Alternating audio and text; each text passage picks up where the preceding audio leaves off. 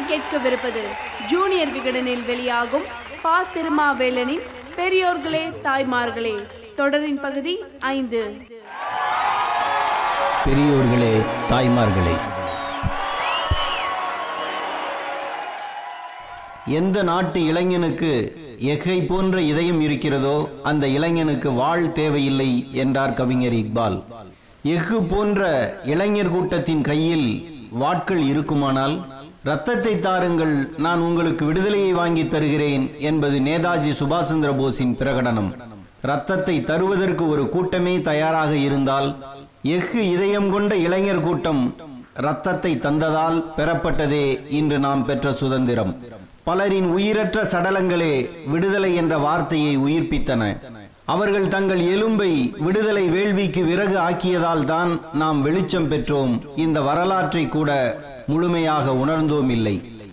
ஏதோ காந்தி தாத்தாவும் நேருமாமாவும் கடைக்கு போய் மிட்டாய் வாங்கி வந்தது மாதிரி இந்தியாவுக்கு விடுதலையை பாக்கெட் போட்டு கொடுத்தார்கள் என்ற தவறான வரலாறு தவறான பாதைக்கே இட்டுச் செல்லும். முதல் இந்திய சுதந்திர போர் எது என்று கேட்டால் ஆயிரத்தி எண்ணூத்தி ஐம்பத்தி ஏழாம் ஆண்டு வட இந்தியாவில் நடந்த சிப்பாய் கழகத்தை சொல்லுவார்கள் தமிழ்நாட்டு பிள்ளைகள். அப்படித்தான் அவர்களுக்கு கற்பிக்கப்பட்டு உள்ளது.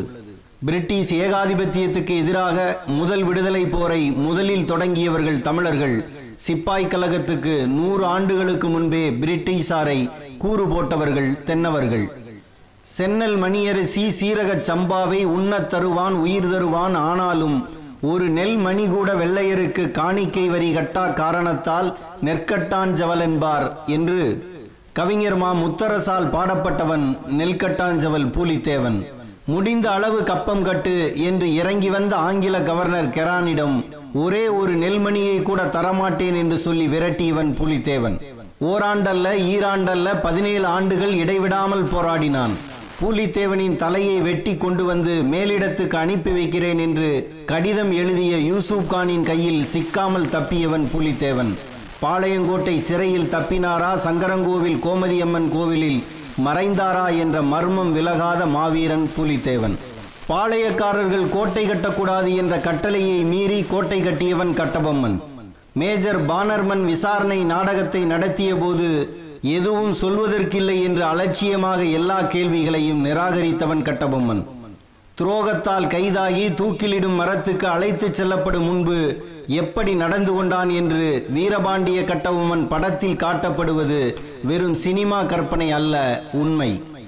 விசாரணை அதிகாரியான மேஜர் பானர்மன் பிரிட்டிஷ் அரசுக்கு எழுதி அனுப்பிய கடிதத்தில் விசாரணை நடைபெற்ற நேரத்தில் கூடியிருந்தவர்கள் முன்பாக கட்டமுமுமின் போக்கும் நடத்தையும் அஞ்சா நெஞ்சத்துடனும் ஏளனத்துடனும் இருந்ததை நான் இங்கு குறிப்பிடாமல் இருக்க முடியாது.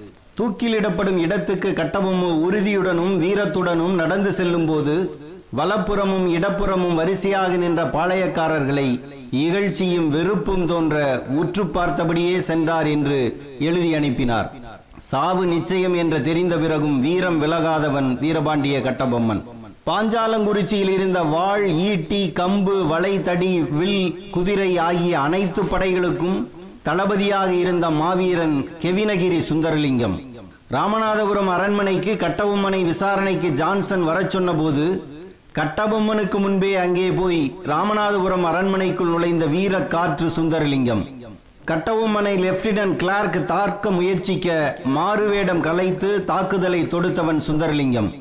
ஆட்டு கூட்டத்துடனும் அத்தை மகள் வடிவுடனும் போய் ஆங்கிலேயரின் வெடிமருந்து கிடங்கில் குதித்து தற்கொலை படையாக மாறிய மாவீரன் சுந்தரலிங்கம். சிவன்மலைக்கும் சென்னிமலைக்கும் இடையில் உள்ள சின்னமலை என்று அழைக்கப்பட்ட தீரன் சின்னமலைதான் திப்பு சுல்தான்களுக்கு படைகளை அனுப்பியவன்.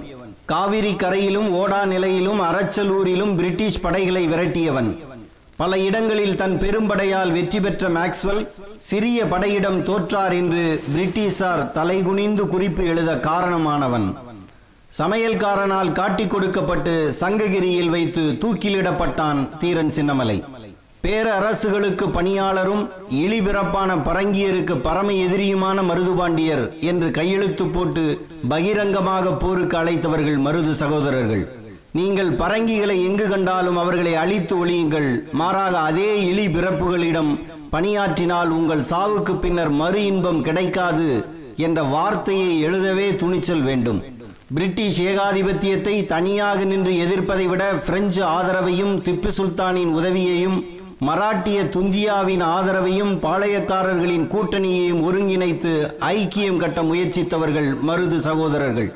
அதனை முளையிலேயே கிள்ளி எறிந்த பிரிட்டிஷார் வெள்ளை மருதுவையும் சின்ன மருதுவையும் திருப்பத்தூர் கோட்டையில் தூக்கில் போட்டு அவர்களது உறவினர்கள் பலரையும் அந்தமானுக்கு கப்பலில் கடத்தியதும் வரலாறு.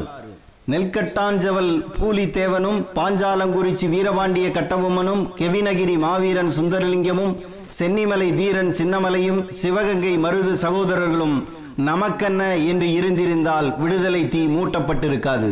யாரோ போராடுவார்கள் நமக்கென்ன என்று இவர்கள் இருந்திருந்தால் இருநூறு ஆண்டுகள் கழித்து இவர்களை பற்றி பேசிக் கொண்டிருக்க மாட்டோம். இவர்களெல்லாம் விவரம் இல்லாமல் ஆங்கிலேயருக்கு எதிராக துன்பப்பட்டு கொண்டிருந்த போது சுகவாசிகளாக வாழ்ந்த பல மன்னர்களின் பெயர் இன்று அவர்களின் வாரிசுகளின் நினைவுகளிலேயே இல்லை. யாரோ சிலர் போராடுவார்கள் நாம் காலை ஆட்டிக் கொண்டு அனுபவிக்கலாம் என்ற காலம் மலையேறிவிட்டது.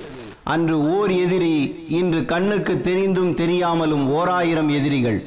அவரவர் மூச்சுக்காற்றை அவரவரே விட வேண்டும் என்பது எவ்வளவு இயற்கையோ அழுது அழுதாலும் அவளவள்தான் பிள்ளை பெற வேண்டும் என்பது எவ்வளவு இயற்கையோ அதை போல உங்களுக்கான உரிமைகளுக்காக கோரிக்கைகளுக்காக நீங்களே போராட வேண்டும். பேருந்து பழுதாகி நின்றுவிட்டால் பத்து பேர் இறங்கி தள்ளுவார்கள். பல பேர் உள்ளேயே உட்கார்ந்து சரியாகத்தான் தள்ளுகிறார்களா என்று பார்க்கிறார்கள். தெருவை பார்க்க கவுன்சிலர் வரும்போது கதவை மூடிவிட்டு ஜன்னல் வழியாக பார்க்கிறோம். பொது குற்றத்தை எதிர்த்து பேச தயங்குகிறோம். கைகட்டி வேடிக்கை பார்ப்பவன் கையில் பூக்கள் விழுவதில்லை. மூடிக்கொள்பவன் உடலை தென்றல் தொடுவதில்லை. துன்பப்படாதவனுக்கு இன்பம் இனிப்பதே இல்லை. ஓர் எட்டில் வளர்க்காத பிள்ளையும் ஈரட்டில் கற்காத கல்வியும் மூவெட்டில் முடியாத திருமணமும் நாலெட்டில் பெறாத பிள்ளையும் ஐயெட்டில் சேர்க்காத செல்வமும் ஆறெட்டில் தேடாத புகழும் ஏழெட்டில் சுற்றாத தேசமும் எட்டெட்டில் கிடைக்காத ஓய்வும் பயனில்லை என்று வாழ்ந்தால் பிறப்பு சான்றிதழோடு பிறந்து இறப்பு சான்றிதழோடு இறந்து போவதை தவிர வேறு சாதனை எதுவும் இல்லை. சமூகம் எல்லா மனிதனுக்கும் சான்றிதழ் தருவது இல்லை சிலருக்கு மட்டுமே மரணத்துக்கு பிறகும் சான்றிதழ் தருகிறது.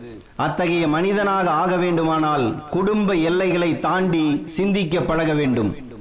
வெறும் கோபம் விமர்சனம் ஆகியவை பயன்படாது. வீட்டுக்குள் ஆத்திரப்பட்டால் வீதிக்கு தெரியாது.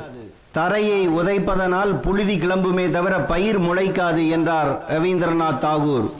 இங்கு எல்லோரும் கோபத்தில் தரையை உதைத்து கொண்டு முடிந்து போகிறார்கள். சிலர் மட்டுமே பயிர் செய்கிறார்கள். சமூக விவசாயத்துக்கு உங்களில் எத்தனை பேர் தயார்?